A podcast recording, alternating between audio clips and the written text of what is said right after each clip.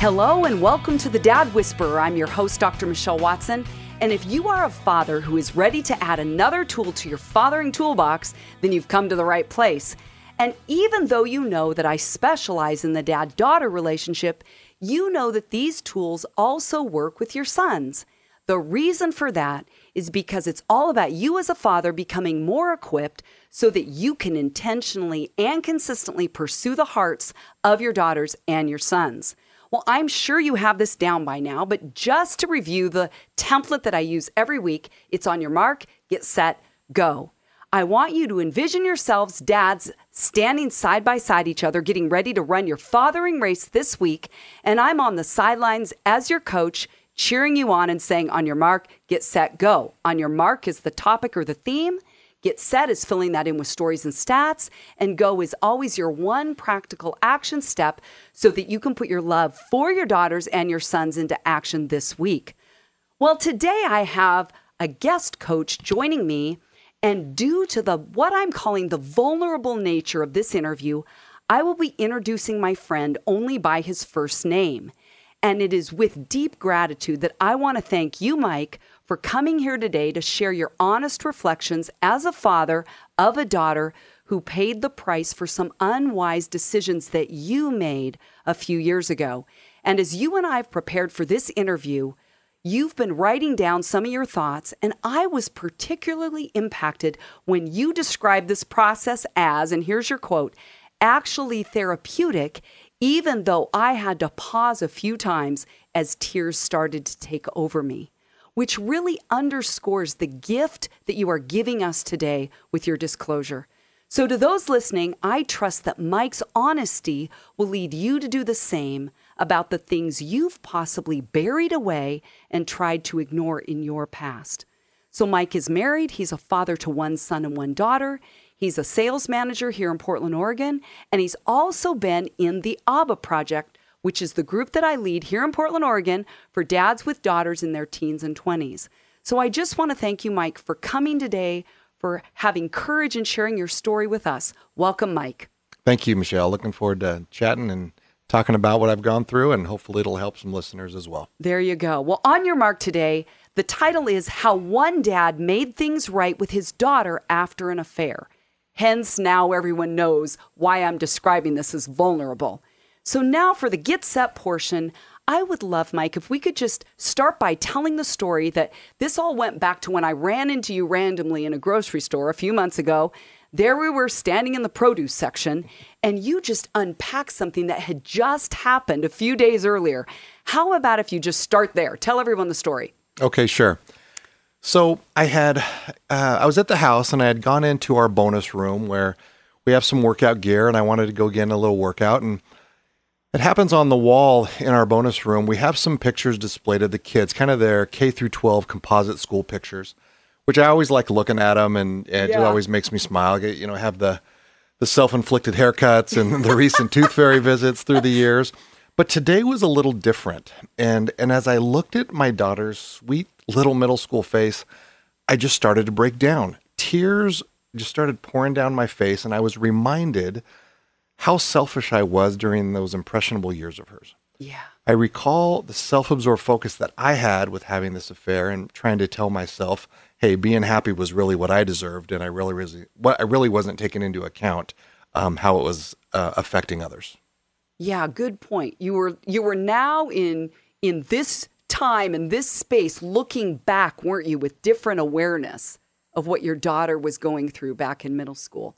Okay, so let's pick up the story now for people where they understand a little bit more of what we're calling the backstory to even what those middle school years were like for her that you're describing as a selfish time in your life. Yeah, sure. So once I was found out, my wife and I made a decision that I was going to move out, and you know, certainly trying to reconcile and save. I'll take you back to the day that this happened. Meaning about the affair. Correct. Okay. Correct. Yeah, good call. And so the day I moved out, my kids were with me, and we were unloading a U-Haul into my new apartment. And what I remember about that day was just my daughter's demeanor as she was helping carrying items from the truck. She had a smile on her face as like, hey, this is cool. We can have sleepovers with Dad. But really, what I saw in her eyes was just this sadness of her trying to be strong and just not really knowing what was going on. Mm. And it was affecting both kids' lives. And I just, it really kind of had me kind of step back a little bit, but the kids were being changed. They had no control over the situation. And I would continue to try to justify how right I was in this whole craziness. Right. Even though you watched what was going on in their faces, you were trying to push that away. Yep, for sure. And so because you're saying that your daughter's eyes told you that it was a really sad day for her, did you just choose to ignore that at the time? Or was it more not admitting to yourself that she was hurting because of you, or what? Well, I think I didn't want to rock the boat that day. Somehow I figured if we didn't talk about it, then the conversation couldn't go sideways. And I'm sure I wouldn't have said the right thing anyway. So I was still trying to navigate my path as, kind of a don't ask, don't tell type of thing. But mm-hmm. I felt like my life was unraveling and I didn't want anyone to know, especially my kids. Yeah, especially your kids. Okay, so earlier you mentioned that you had a selfish, or you called it a self-absorbed focus. Can you just say more about that? Because that takes a lot of courage to call yourself on something that I don't know many men would admit to. Sure. So I guess if I think back over the course of my life, I would say I've always been a pretty selfish person. And when I was spending time with that other woman, nothing was really going to stop me from doing that because that's what I wanted to do. I don't like to use my childhood upbringing as an excuse for my behavior. But I'm sure it played a part with my selfishness and needing so badly to be in control of me. I grew up in a very dysfunctional home where taking care of myself was really the norm. It was as normal as brushing your teeth. Mm. Having a stepdad who liked to drink a lot and whoever was the closest, despite really the circumstances, I would be the one that often would be the one in his target to get hit, or the local police would show up at the front door in the middle of the night, or, this just ended up being common occurrences. Mm. And it took place from the age of about 5 till about 18 when I moved out and never looked back. But I certainly had to figure out how to protect myself and be careful of who I trusted. The good part of that was that same thing. I really got good at it. But the biggest downfall was that it didn't really prepare me to be a good husband and a father. I was more worried about myself, and this was my justification on what I would do, which was best for Mike. I didn't say all that to downplay or excuse my selfishness. I say it because it's a real part of my life and how it's played out. Wow. I truly, just from my heart to yours, Mike, I want to thank you for your transparency, because you are so right. I agree with you that your growing up years set the foundation, right? For how you do life, how you do relationships, what you saw modeled or not modeled, and what a father looks like. I guess it was all modeled, but what not to do, I should say. Yeah. And yet here you were self-protecting from the time you were a little kid, and even then doing it here a few years ago with your daughter. Unbeknownst to you, you weren't doing it consciously, right? But there it was being lived out in how you parented your daughter and your son. So what would you say now when you think back to just admitting that you were selfish? What would you say about that now, even more? Well, I would say that I had no clue on how my selfishness was going to send me on this journey. I would never wish that on any parent, and more on that in a moment where I'll kind of highlight a few things. But once my unfaithful actions were discovered, the decision was made, as I mentioned earlier, to move out, find an apartment. And really, it continued to justify my selfishness by trying to spin happiness to my kids, and again, help me moving into this really cool apartment, I say sarcastically, to my one bedroom dwelling. But little did I know the damage that was going on with my daughter, and her life was just being shattered in what I would call really in front of my blind eyes. Yeah, here she's 11 years old. Yeah. And again, we're going back to where you saw her picture, her school picture on the wall a few months ago, and just broke down because now you're looking at those little eyes from a different vantage point of saying, I was selfish, that impacted her. I'm not excusing it, you said. I'm not minimizing it, but I'm feeling it. And I think that's what I so love about your story here, Mike, and which is why I wanted you to tell it, because you're saying, I wish I knew then what I know now. And so any dads who even right now are perhaps contemplating an affair, are in the middle of an affair, you're saying, look into your daughter's eyes, look into your son's eyes, and get out of your own way. Totally. Do it different. Totally. Don't inflict this on them. Well, if you're just joining us, I'm Dr. Michelle Watson, the Dad Whisperer, talking to my friend Mike. And the title of today's show is How One Dad Made Things Right with His Daughter After an Affair. So let me ask you this, Mike. Now with 2020 hindsight, what do you understand about yourself and the things that were going on in you at the time that even led you in the first place to have an affair? Yeah, well, I think selfishness certainly took over here, where no one was going to keep me from justifying my behavior. And I would, say to myself, no one will ever know, or a lot of people divorce. I'm doing what my dad did to us, but I'll never be an absentee dad. More and more justifications and excuses. And I would say throughout my life, especially from about middle school on, even during the childhood chaos of abuse, I managed to be shown favor, either with getting a job I wanted or driving the car that I wanted or being in the right circle of friends. Everything seemed to work out. So why would this be any different? It would almost be like what I would call premeditated sin. It would be, God's always looked out for me. He'll do it again. No one's going to find out. And I was taking care of myself, which was I was really good at. And I thought it would go on and never really worried about the consequences. That makes sense. So now again, 2020 hindsight, looking back, what impact did your moving out of the house and all that went on with it have on your relationship with your daughter at the time? So not just on her, but on your relationship. Well, this was a tough part, really, because as I look over those next couple years, after I moved out and the distance between myself and my daughter and son, for that matter, was really evident. I saw this broken woman I was responsible for in creating with their mom, which led to this indifference they showed me and how I was, living this double life of expressing my wish to reconcile with their mom, but they knew my words were empty because my actions reflected that as well. And I'm guessing your kids didn't know about the affair.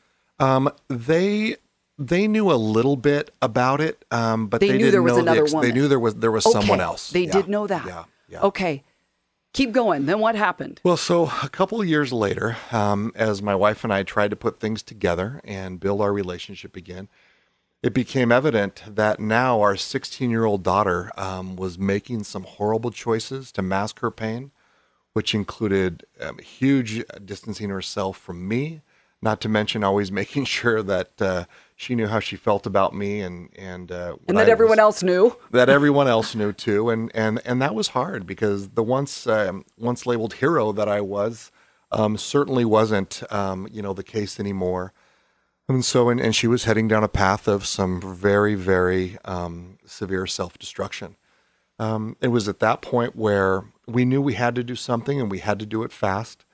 We made the seemingly unfathomable decision to send her to a boarding school in the middle of nowhere, Montana, in hopes that, we could help save something and that she wouldn't be walking out the door for the last time and never see her again. I recall the day that we hired a transport service because we had to do that because she was what they call a runner, where we couldn't really, put her on her plane or do anything too more convenient, but we hired this transport service, and I'll tell you, the day the transporter drove away with our daughter in the back seat was the most unbelievable, excruciating pain I've ever felt in my life. We watched him drive out of the driveway. It was almost like a movie. I couldn't breathe. I couldn't talk. I just fell to the floor. I was so overstricken with this heart-wrenching sob, and I could wonder, how did our lives end up in this place? It was a brutal day. Yeah, and I knew you then, and you've told me that story, and I remember you saying that is I was on her bedroom floor in her room, just undone. Mm-hmm. I mean, Mike, honestly, I cannot begin, though, to understand what you felt that day. You know, your heart was just breaking for your daughter.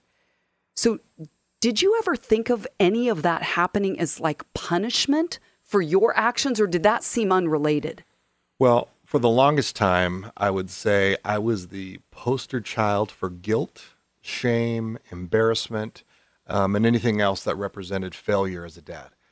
Even when our boarding school counselors and therapists would claim that the actions were and choices were, they were never explained, but it didn't make me feel any less adequate of a parent, dad, husband. I mean, you name it. I struggled with all of it. Mm. But it was all that premeditated sin that I had mentioned I committed in my life, I think had caught up to me. That's how I was thinking about it in my head.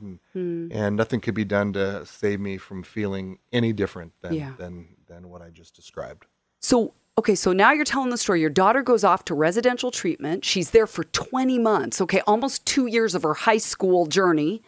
And I know that her therapy required that you also enter into a lot of hard conversations with her. Some of them remotely, some of them you were there in person. If you'd be okay sharing some of what those conversations sounded like, I'd love to hear them. Sure. So, I mean, this could have been the hardest part of the entire journey. I mean, no dad wants to admit that you failed your child, and that was really hard to take and hard to swallow. But I recall the day I admitted to her that I let her down, that I didn't hold up my end of the bargain in prioritizing her and her safety. I went on to say that my selfishness was more important than our family.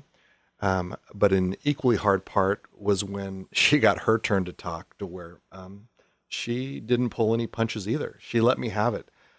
She confirmed that she lost all of her trust in me, how I wasn't her hero anymore, how she never wanted a relationship with me. And I sat there and took it. Wow. I encouraged her not to hold back, and she didn't. One of the few times she listened to me, I think, and during that time. There's a reframe. That's a way to look at it. Mm-hmm. She needed to be heard, and she didn't need my excuses. I leaned in and nodded acceptance and took ownership. I love to say it was that easy, but it wasn't. This dialogue happened often, and my attitude towards it stayed steadfast. I wasn't going anywhere. And I was prepared to take the venom as long as it took, and as much as she wanted to give me. Wow. Honestly, I hope dads listening are hearing from you, Mike, that you're saying if you've caused the injury, you have got to be tough enough, you got to man up, and you got to hear what you've done, and she needs to use her voice to tell you, and you got to sit through it.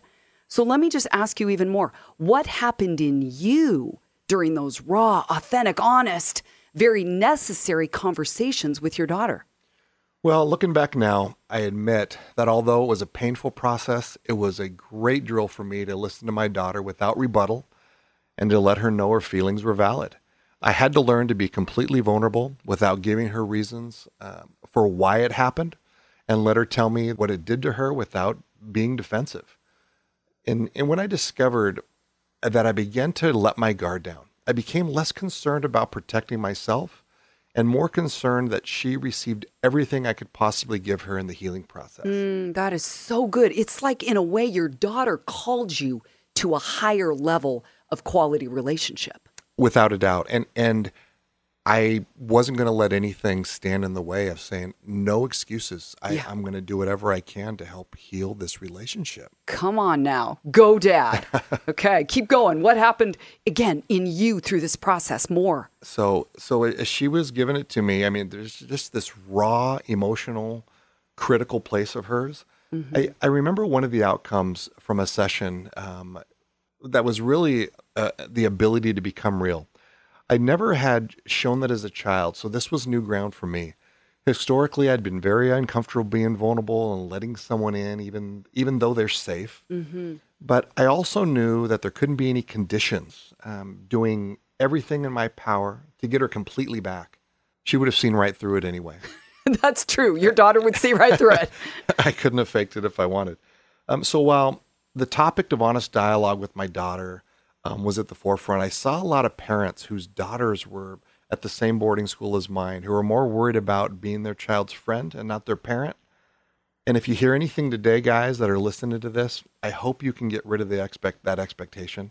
For me, once I got rid of feeling like I had to say the perfect thing and or not hurt her feelings when I started making real progress, sometimes you need to meet her where she is. Sometimes you have to be challenged by her, and sometimes you need to just be quiet and listen. But I can promise you that if you're more worried about how the message or wording will be conveyed, you got to get rid of that and step up your game. And I felt that's where some progress was made, when I was worried less about the outcome and more about I'm going for it, regardless of what happens. Yeah. I can't let what I think might happen determine if I'm going to give it my all. It wouldn't be good. So good. Okay, well, let's fast forward to today. Your daughter's now 21 years old. She's doing awesome. So fill us in on what's happened in the last 5 years that's brought you to where you are today.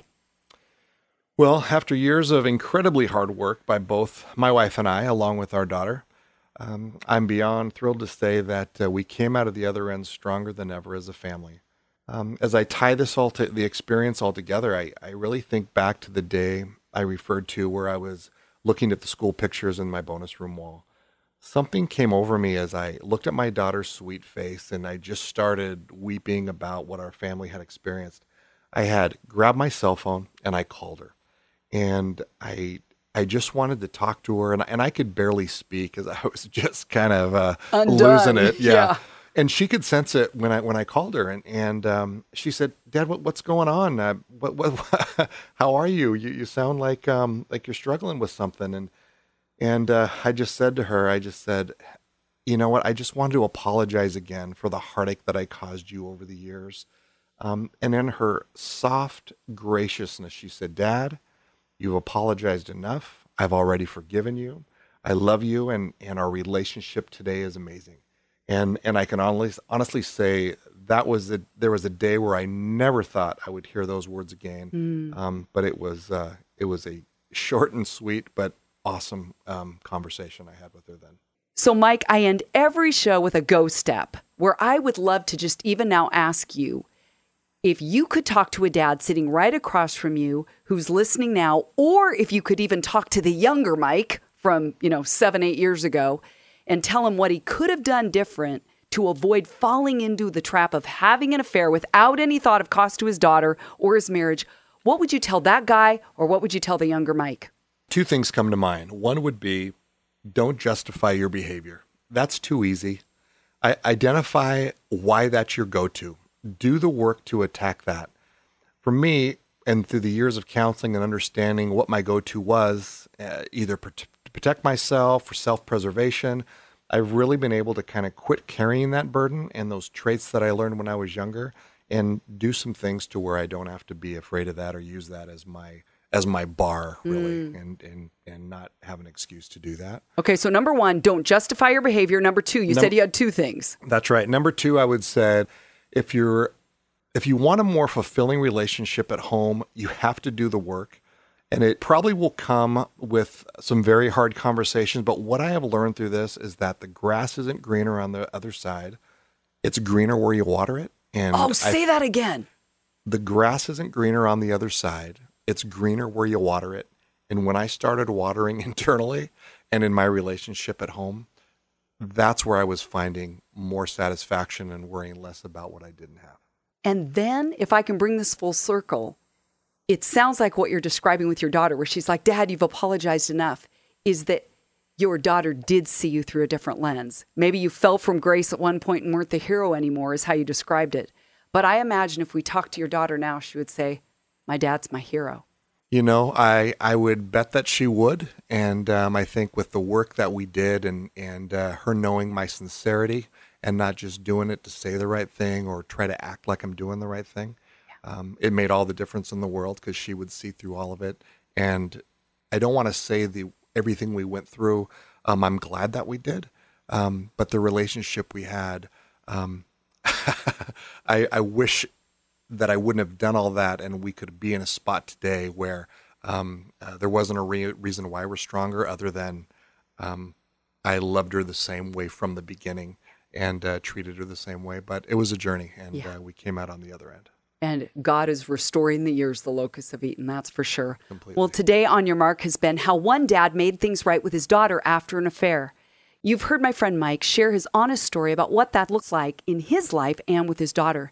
So between today and next week, I encourage you to take Mike's challenge to really come to a point where you don't justify your behavior and that you really water the grass of the relationship with your daughter right in front of you. As always, you can go to my website at drmichellewatson.com where I have free resources and you can sign up for my bi-monthly Dad Daughter Friday blogs. There's also a link to Amazon where you can find my book, Dad, Here's What I Really Need From You, a guide for connecting with your daughter's heart, which is also available on Audible.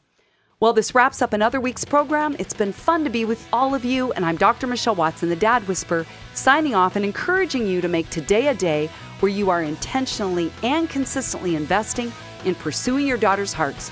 Go Dads!